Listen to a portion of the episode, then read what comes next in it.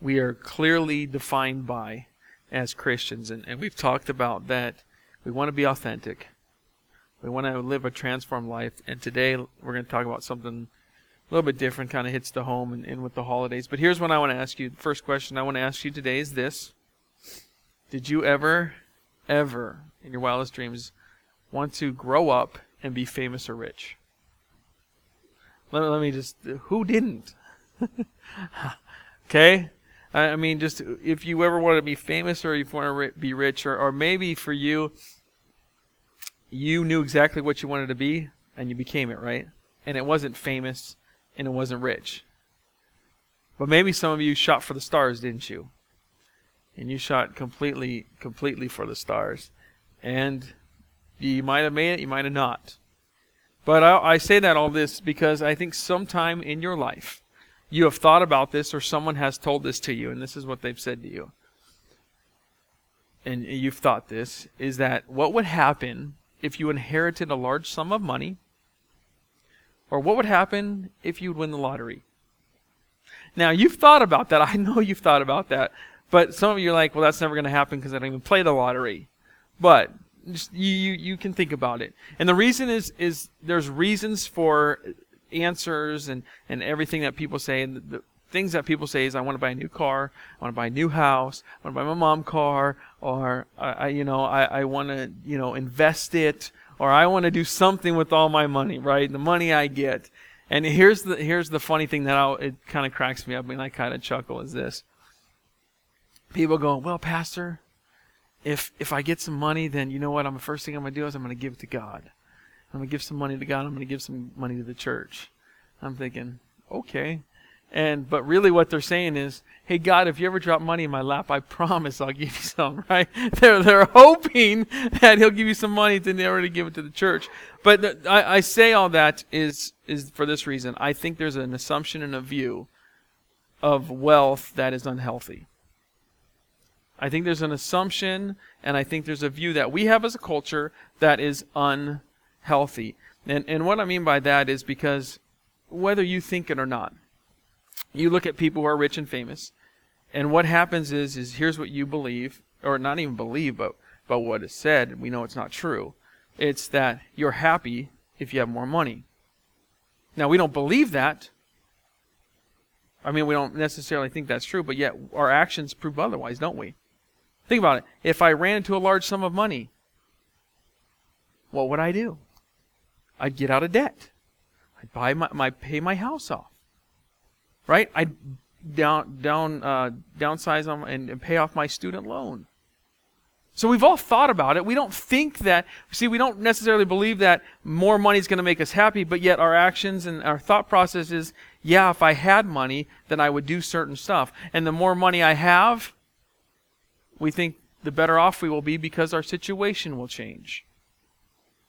And we think if I have more money, then I have more opportunity. But you do have opportunity, and things will change. You know what will happen is if you get a lot of money, you'll be viewed differently. If you became rich and won the lottery right now, your family and people would be knocking on your door who have never talked to you in years. Right? Things would change. And not only that, but you would change. You know where your security would be? It'd be in money. And then when you don't have a lot of it, your position and your security and be shaken, then you'd be concerned. And fear and worry would begin to come in to your life. And you begin to worry about all this, this, this, what I don't have when I was secure. Right? But, but here's, here's the, the thing that we need to have. We need to have a different view.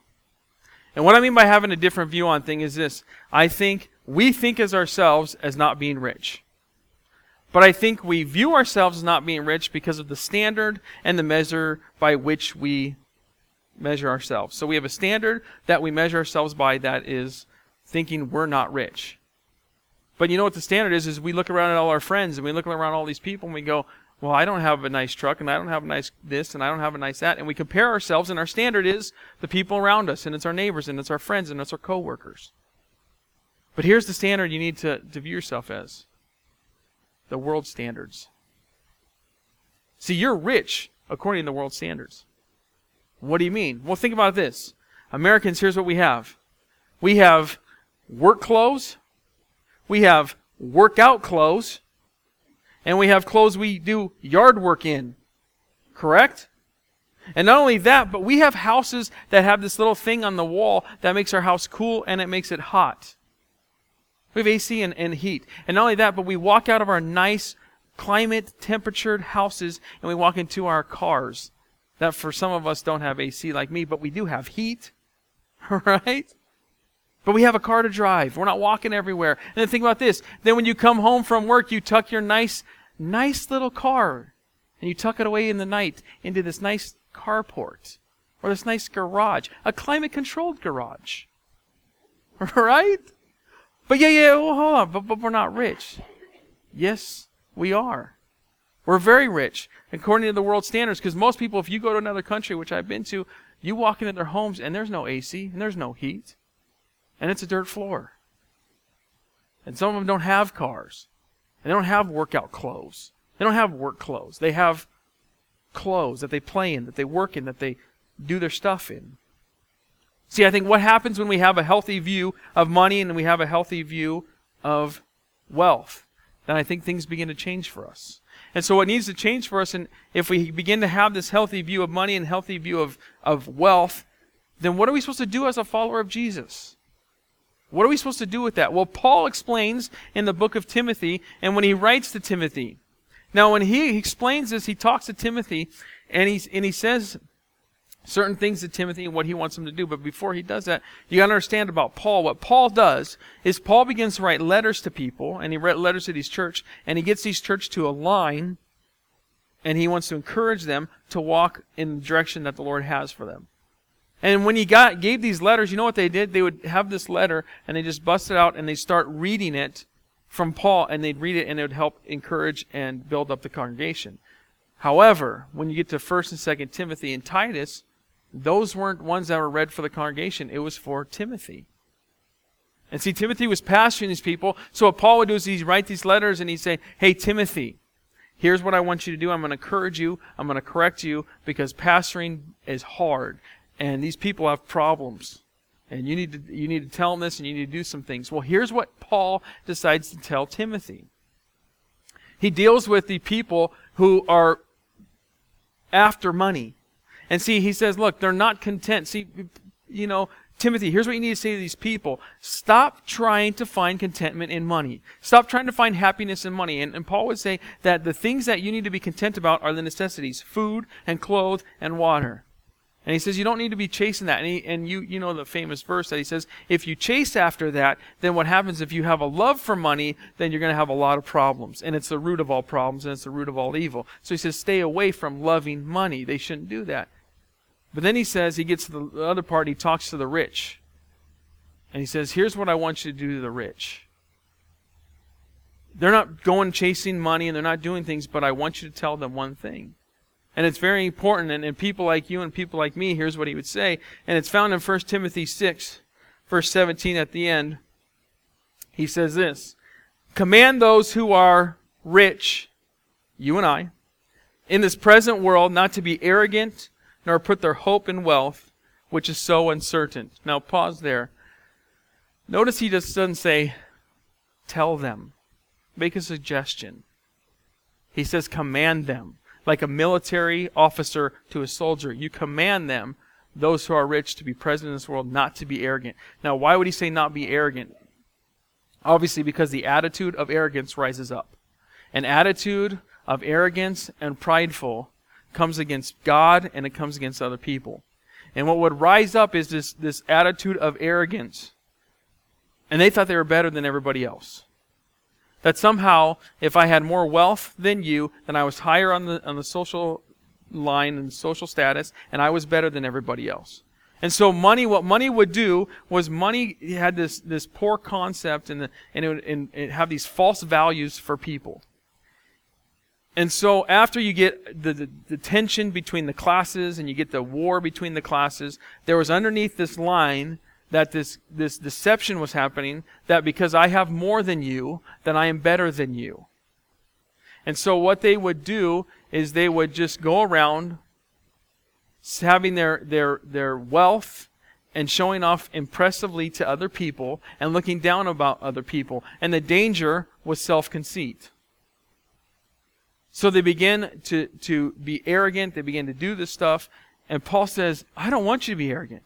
And I don't want you to be prideful. If you think that money puts you in a different class and a different thing than other people, then you've got it wrong. So I command you, Timothy, to tell them not to be prideful. And then not only I don't want you to tell them to be prideful, but here's what he says I don't want you to have them put their hope or their trust in things. Because let's be honest. You trust in money, it's risky, isn't it? Think about people who have put money in the stock market and have lost their retirement because the stock market fluctuates. Think about people who have, who have done things and, and bankruptcy has increased. And they have to file for bankruptcy. Their life comes crashing down. Look at the world. You see governments who are falling because their money's failing. Their, their country's in disarray because of the social economics of their country. And then you look and you look at it, that inflation pops up, and you're thinking, oh my gosh, I can't afford anything. And then you might look at your savings, and your savings is drained. And see, putting your hope in money, he would say, is this misleading and it's mistrusting because you're putting something in that is an unreliable and not reliable. So I don't want you to do that. So here's what he says don't put your money because it's unwealth, but here's the next part. He says this it's so uncertain, but here, but to put their hope in God, who richly provides us with everything for our what? Enjoyment. So I don't want you to put your money in something that is uncertain. I want you to put your money in something that is certain, and you put your hope in God, the one who richly provides for each and every one of us.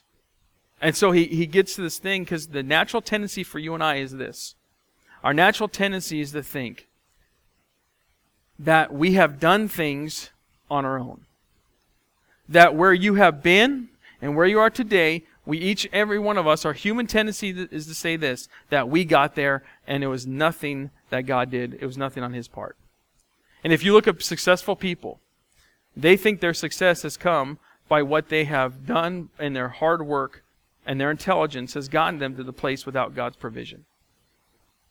And it's hard work and it's and it's their intelligence and it's their the, the things that they have done that have got them to the place. And they would say it's our mind. It's my effort. It's my energy. And it's every opportunity that i've had that has got me to where i am today that i am successful because of what i've done. And somehow god's out the window. That's what money does to us and if anybody knew about this it was moses and the israelites did you know this that right before he goes into the land Moses begins to warn people. And here's what he says If you go into the promised land, which Moses is not going, but he says, if you are going in there and you begin to settle down, don't forget about God. Because if you forget about God, it's going to be dangerous.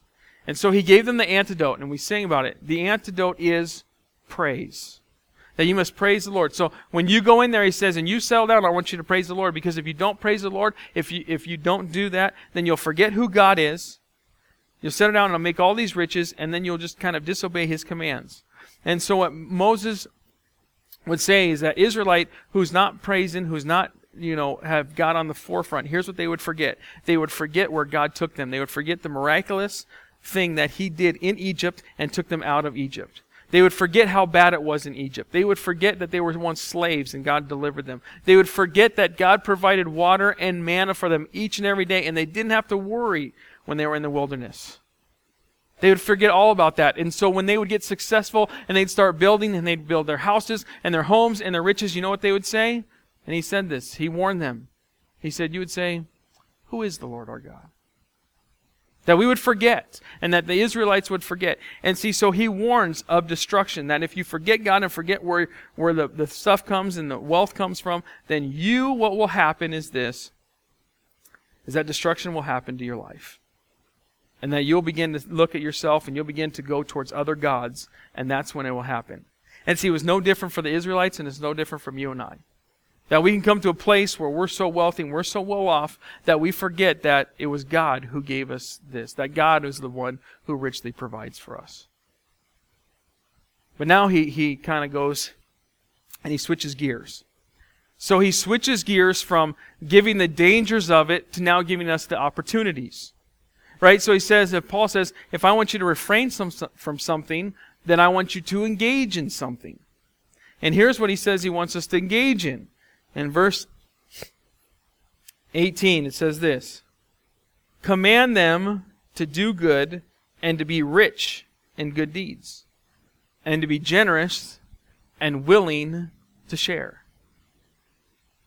So I want those who are rich not to put their hope in God, but I want them to do this to be rich in good deeds and to be generous and willing to share. So he would co- to command them in this way that what I want you to do is do good and share. So what he wants you to do. And, and he would say, Timothy, I want you to command this church. I want you to tell this church, the people who are rich, the people who have this money, who have unsurmountable wealth that God has given them, I want you to tell them to do good and be willing to share. And I want you to tell them that it's not about the possessions you have, but it's about what you give away. That somehow that God's desire and God's heart for all of us is this that He richly blesses us so that we can richly bless other people. And he says that generosity and goodness kind of align and they accompany with one another. Now, here's what I know I've been here for what, five, six months? I know that this church does this well.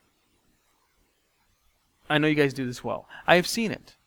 I've seen you guys do good. I've seen you being willing to share. I've seen it because I can tell you this. If there's ever an issue or never a problem that arises with somebody and they ask for help, they get it.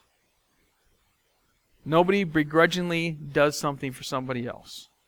If they need something done, they do it. If we need to share something, you share it. And see, here's the thing you will do it no matter what the cost is. And it's great about this church. I, I think personally, watching you for six months, can I tell you this? I think it's the heartbeat of this church. That no matter what, you are willing to do good for somebody else in the congregation and you're willing to share of what you have to other people. And I would encourage you to continue to do that. And continue to do that because here's what Paul says. And Paul says this, verse 19. And you know this because you do this. It says this he says, In this way they will lay up treasure for themselves as a firm foundation for the coming age, so that they may take hold of the life that is truly life. That when we do good and we share, we're willing to share, that we, and you know this, that you don't store up things that are on this earth, you store up things that are eternal. And that you build a firm foundation, not here in the now, but in the future. That what you do and what you say and, and share and where you're willing to do good, what it does is it impacts the kingdom of God. It just doesn't impact people right now, it impacts them for the future. And see, the firm foundation that he's talking about, it's not some slab of a building. And it's not some, you know, a, you know, some nest egg that you have packed away. It's not your retirement. He says, no. What it is, is this. The firm foundation is do good and be willing to share do good, and willing to share. And he says this that if you financially give of your your financially give and you give of your time, that you just don't do something for the physical. It's as if you do something for the eternal. And that people might be touched in the physical, but really what impacts them is their spiritual life. And he says, You will store up treasures in heaven. So, as he goes on, Paul would Paul would kind of lay this down. And he would say to Timothy, I want you to command these people to do this, and I want you to tell the rich people to do this. But here's what he ultimately would say.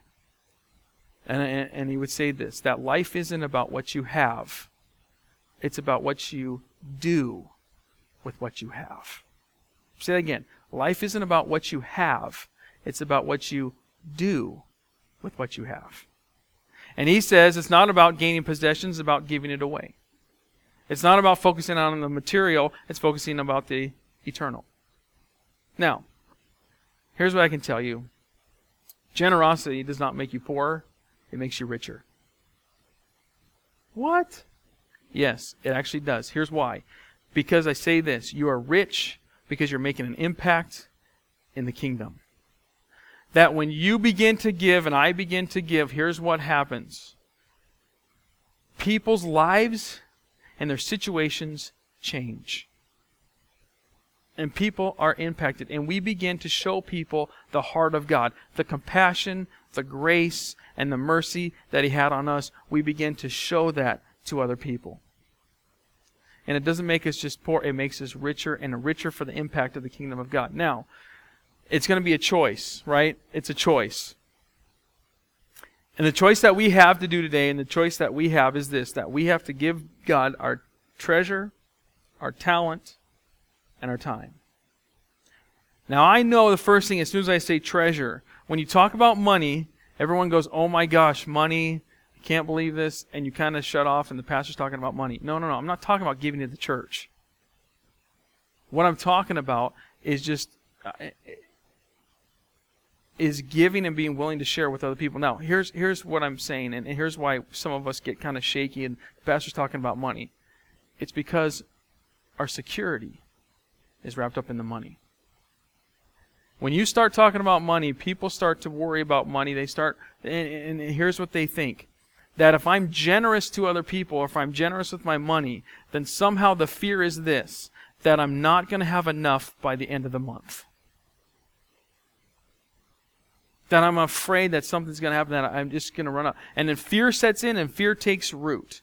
Let me tell you this. If you, again, if you are placing your trust in something that is uncertain, then it'll most definitely happen. If you're placing your trust in something that is certain, what did he say? God is the one who richly provides for you. Here's what I tell people God's pocketbook is bigger than you can ever imagine.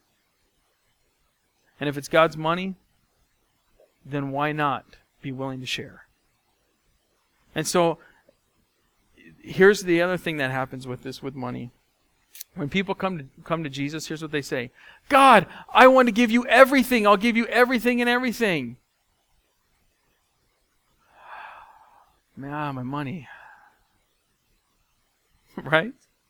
God, I'll give you my life. I'll go to the ends of the earth. I'll do all this stuff. But somehow, when it comes to our money, this is, there's a slow process of giving God our money and giving access to our money. Guess what? It's His, anyways. It's His. And so we, we have this idea, and, and we're slow. It's like, God, well, you, nah, the money, uh, God, it's really difficult. Look at it. Let me just tell you this. As Christians, we should be known as the most generous people on the face of the earth. We should be willing to share. And the world should see a difference in Christians' life because the generosity we have. And people should look at us and go, oh my gosh, your generosity, it is so unbelievable. I can't even, I, I just can't believe how much you give. And ultimately, when we're generous, who are we pointing them to? Our God in heaven. And they see something different about our lives. Again, God's pocketbook is so much bigger than you can ever imagine. Third, the second thing is this talent. You give God your talent. Now, again, I think you guys do really good at this. And I think, and I believe, and I've watched the talent, and I'm talking about talent, what I'm talking about is gifts that God has given you gifts and He's, and he's given you talents to benefit other people. Now, I've watched this that some of you will ask for something and you will get help. And some of you have given your, your talent to help somebody. If somebody needs something fixed, guess what? If you can do it and it's in your skill set, guess what? You'd be more than happy to fix it for someone. If you can move somebody, you'll be more than happy. And you can lift stuff, you'll be more than happy to move somebody. Right? You, you'll be more than happy to do something. You're, you take your talents and your gifts and your skill sets and you give them to the Lord, and the Lord, what He does is He takes it and begins to benefit other people f- with it.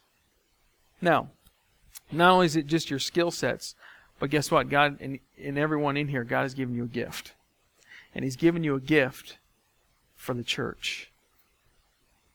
He's given you a gift for the church. And that God wants you to use your gift. That God doesn't just not want you to sit on your gift. Some of you are very you're just incredible with and you're wired completely different than I am. And you can bring stuff to the table and, and benefit this church the way I couldn't, the way my wife can't. Because God has given you a specific gift. And you're sitting here right now, and God wants you to use that gift, and He wants you to give it to Him. See, some of you love children. And you love being around children. Guess what? Maybe God has put you put in your heart and given you a gift to minister to children. Maybe God has given you a gift where you're kind of, you know, you're just really good with technology. You could help with with the sound and the audio and stuff like that. Maybe you just love people and people energize you. Someone someone comes into church that you just want to give them a hug and you just want to say hi, how's it going? And and see God has just given you that gift and He's wired you that way. So maybe you just need to start making this place a, a place of welcome and hospitality towards people. See, God has done that for you, and God wants you to use it. But guess what? You have to give Him it and let Him allow Him to use that and cultivate that for His glory.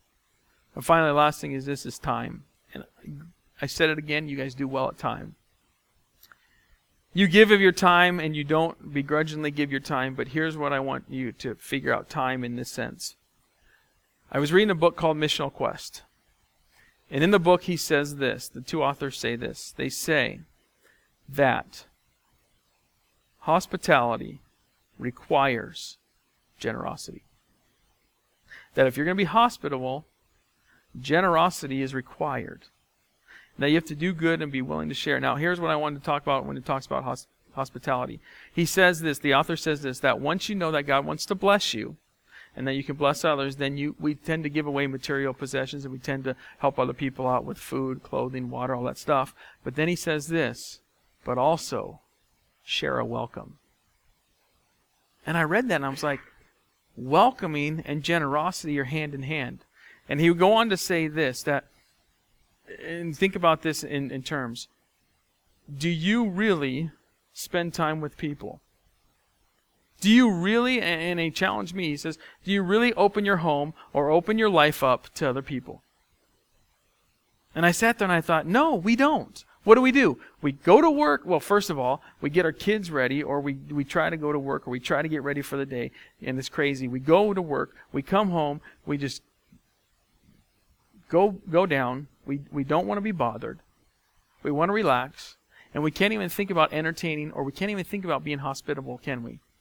Nobody wants to be generous out of eight hours of work. No one wants to be generous when you've been in school either till 4.30 or 3.30 in, in the afternoon. Nobody wants to entertain, do they? But he says this that if you're going to be generous, then you got to be hospitable.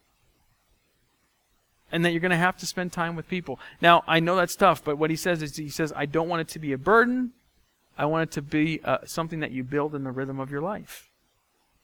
And whether you do it at your house or whether you go out to a restaurant or whatever, he says this. he, he basically says that you can do it. You just have to build in that rhythm. And it's going to take time. It's not going to happen overnight. So maybe you just start with once a month. And then you can move to bi-weekly. And we're not just talking people in church. We're talking people at your work. We're talking people who don't know Jesus. Because they begin to see the generosity and the hospitable. They, what do they see? They see our Heavenly Father. They see something different about us. And finally, this. When you have your, your treasure and you have your time and your resources, wherever they are, right, your heart will be. See, if I want to know what's important to you, I can look at how you spend your time and how you spend your money. And that will tell me what is very important to you. And when someone looks at your life, they can do the same thing. And that's why God knew that your heart is tied with where you spend your money and where you spend your time. And see, God wants your heart. And I've said this before. He wants it completely. He doesn't want it divided. God's not out for your money. He's got plenty of it. God's not out with your talents either. He can use somebody else. And he definitely doesn't need your time. You know what he wants? He wants your heart. It's a hard issue. That's what God's about. He's about getting your heart. All that other stuff is secondary to what he wants for your life. And so, where your heart is, here's the thing you got to focus on what is spiritual and not material. And so, I wanted to ask you this three questions where your heart is, because I know this is a little tough and I know it's a little hard, but here's three questions I want to ask you to where your heart is currently. First one is this. Is can you throw it up on there on screen? What concerns me more? How much money I have or how much of me God has? Think about that for a second. What concerns me more? How much money I have or how much of me God has? Second question is this Do I spend more time caring for myself and my home than helping other people? It's a good heart, heart indicator. Third one is this Am I confident? Do I have confidence about the future because of my bank account? It's really tough. It's really hard because that's a hard issue. And God wants your heart. And God is the one that's given us the wealth.